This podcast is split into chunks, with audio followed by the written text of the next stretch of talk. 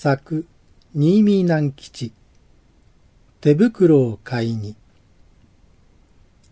寒い冬が北方から狐の親子の住んでいる森へもやってきました。ある朝、ホラー穴から子供の狐が出ようとしましたが、あっと叫んで目を押さえながらお母さん狐のところへ転げてきました。母ちゃん、目に何か刺さった。抜いてちょうだい。早く、早く。と言いました。母さん狐がびっくりして慌てふためきながら目を押さえている子供の手を恐る恐る取り除けてみましたが、何も刺さってはいませんでした。母さん狐は、ホラ穴の入り口から外へ出て、初めて訳がわかりました。昨夜のうちに真っ白な雪がどっさり降ったのです。その雪の上からお日様がキラキラと照らしていたので、雪は眩しいほど反射していたのです。雪を知らなかった子供の狐は、あまり強い反射を受けたので、目に何か刺さったと思ったのでした。子供の狐は遊びに行きました。真綿のように柔らかい雪の上を駆け回ると、雪の子がしぶきのように飛び散って小さい虹がスーッと映るのでした。すると突然後ろで、ドタドタ、ザーッと、ものすごい音がして、パン粉のような粉雪がふわっと小狐に追っかぶさってきました。小狐はびっくりして、雪の中に転がるようにして、10メートルも向こうへ逃げました。何だろうと思って振り返ってみましたが、何もいませんでした。それは、もみの枝から雪がなだれ落ちたのでした。まだ枝と枝の間から白い絹糸のように雪がこぼれていました。まもなく、ホラー穴へ帰ってきた小狐は、お母ちゃん、お手手が冷たい。お手手がチンチンする。と言って、濡れてボタン色になった両手を母さん狐の前に差し出しました。母さん狐は、その手に、はーっと息を吹きかけて、ぬくとい母さんの手でやんわり包んでやりながら、もうすぐ暖かくなるよ。雪を触るとすぐ暖かくなるもんだよ。と言いましたが、かわいい坊やの手に霜焼けができてはかわいそうだから、夜になったら町まで行って、坊やのお手手に合うような毛糸の手袋を買ってやろうと思いました。暗い暗い夜が風呂敷のような影を広げて、野原や森を包みにやってきましたが、雪はあまり白いので、包んでも包んでも白く浮かび上がっていました。親子の銀狐はホラー穴から出ました。子供の方はお母さんのお腹の下へ入り込んで、そこからまん丸な目をパチパチさせながら、あっちやこっちを見ながら歩いていきました。やがて行く手にぽっつり明かりが一つ見え始めました。それを子供の狐が見つけて、母ちゃんお星様はあんな低いところにも落ちてるのね。と聞きました。あれはお星様じゃないのよ。と言って、その時母さん狐の足はすくんでしまいました。あれは町の日なんだよ。その町の日を見た時、母さん狐はある時町へお友達と出かけて行ってとんだ目にあったことを思い出しました。およしなさいっていうのも聞かないで、お友達の狐がある家のアヒルを盗もうとしたので、お百姓に見つかって散々追いまくられて、命からがら逃げたことでした。母ちゃん、何してんの？早く行こうよ。と、子供の狐がお腹の下から言うのでしたが、母さん狐はどうしても足が進まないのでした。そこで仕方がないので、坊やだけを一人で町まで行かせることになりました。坊や、お手手を片方を出し。とお母さん狐が言いました。その手を母さん狐はしばらく握っている間に、かわいい人間の子供の手にしてしまいました。坊やの狐はその手を広げたり握ったり、つねってみたり、嗅いでみたりしました。なんだか変だな。母ちゃん、これ何？と言って、雪明かりにまたその人間の手に変えられてしまった自分の手をしげしげと見つめました。それは人間の手よ。いいかい坊や、町へ行ったらね、たくさん人間の家があるからね。まず表に丸いシャッポの看板のかかっている家を探すんだよ。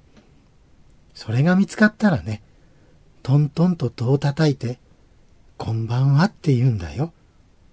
そうするとね、中から人間が少し戸を開けるからね。その戸の隙間からこっちの方の手。ほら、この人間の手を差し入れてね。この手にちょうどいい手袋をちょうだいって言うんだよ。わかったね。決してこっちのお手手を出しちゃダメよ。と、母さん狐は言い聞かせました。どうして？と、坊やの狐は聞き返しました。人間はね、相手が狐だとわかると手袋を売ってくれないんだよ。それどころか、捕まえて檻の中へ入れちゃうんだよ。人間って本当に怖いものなんだよ。うーん。決してこっちの手を出しちゃいけないよ。こっちの方。ほら、人間の手の方を差し出すんだよ。と言って、母さんの狐は持ってきた二つの白銅貨を人間の手の方へ握らせてやりました。子供の狐は町の火を目当てに雪明かりの野原をよちよちやっていきました。はじめのうちは一つきりだった火が二つになり三つになり、果ては塔にも増えました。狐の子供はそれを見て、火には星と同じように赤いのや黄いのや青いのがあるんだなと思いました。やがて町に入りましたが、通りの家々はもうみんな戸を閉めてしまって、高い窓から暖かそうな光が道の雪の上に落ちているばかりでした。けれども、表の看板の上には大抵小さな電灯が灯っていましたので、狐の子はそれを見ながら帽子屋を探していきました。自転車の看板やメガネの看板や、その他いろんな看板があるものは新しいペンキで描かれ、あるものは古い壁のように剥げていましたが、町に初めて出てきた小狐には、それらのものが一体何であるかわからないのでした。とうとう帽子屋が見つかりました。お母さんがみちみちよく教えてくれた黒い大きなシルクハットの帽子の看板が青い電灯に照らされてかかっていました。小狐は教えられた通り、トントンと戸を叩きました。こんばんは。すると、中では何かコトコト音がしていましたが、やがて、戸が一寸ほどごろりと開いて、光の帯が道の白い雪の上に長く伸びました。小狐はその光がまばゆかったので、面食らって間違った方の手をお母様が出しちゃいけないと言ってよく聞かせた方の手を隙間から差し込んでしまいました。このお手手にちょうどいい手袋をください。すると帽子屋さんは、おやおやと思いました。狐の手です。狐の手が手袋をくれというのです。これはきっと木の葉で買いに来たんだなと思いました。そこで先にお金をください。と言いました。小狐は素直に握っていた白銅貨を二つ帽子屋さんに渡しました。帽子屋さんはそれを人差し指の先に乗っけて勝ち合わせてみると、ちんちんと良い音がしましたので、これは木の葉じゃない。本当のお金だと思いましたので、棚から子供用の毛糸の手袋を取り出してきて、小狐の手に持たせてやりました。小狐はお礼を言ってまた元来た道を帰り始めました。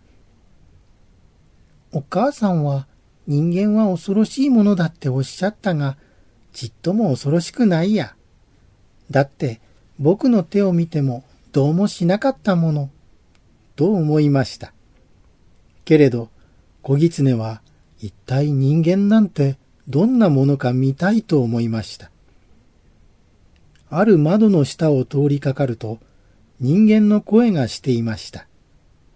なんという優しい、なんという美しい、なんというおっとりした声なんでしょう。眠れ、眠れ、母の胸に眠れ眠れ母の手に小狐はその歌声はきっと人間のお母さんの声に違いないと思いましただって小狐が眠る時にも、やっぱり母さん狐はあんな優しい声で揺すぶってくれるからです。すると今度は子供の声がしました。母ちゃん、こんな寒い夜は森の小狐は寒い寒いって泣いてるでしょうね。すると母さんの声が、森の小狐もお母さん狐のお歌を聞いてほら穴の中で眠ろうとしているでしょうね。さあ、坊やも早くねんねしなさい。森の小狐と坊やと、どっちが早くねんねするか。きっと、坊やの方が早くねんねしますよ。それを聞くと、小狐は急にお母さんが恋しくなって、お母さん狐の待っている方へと飛んで行きました。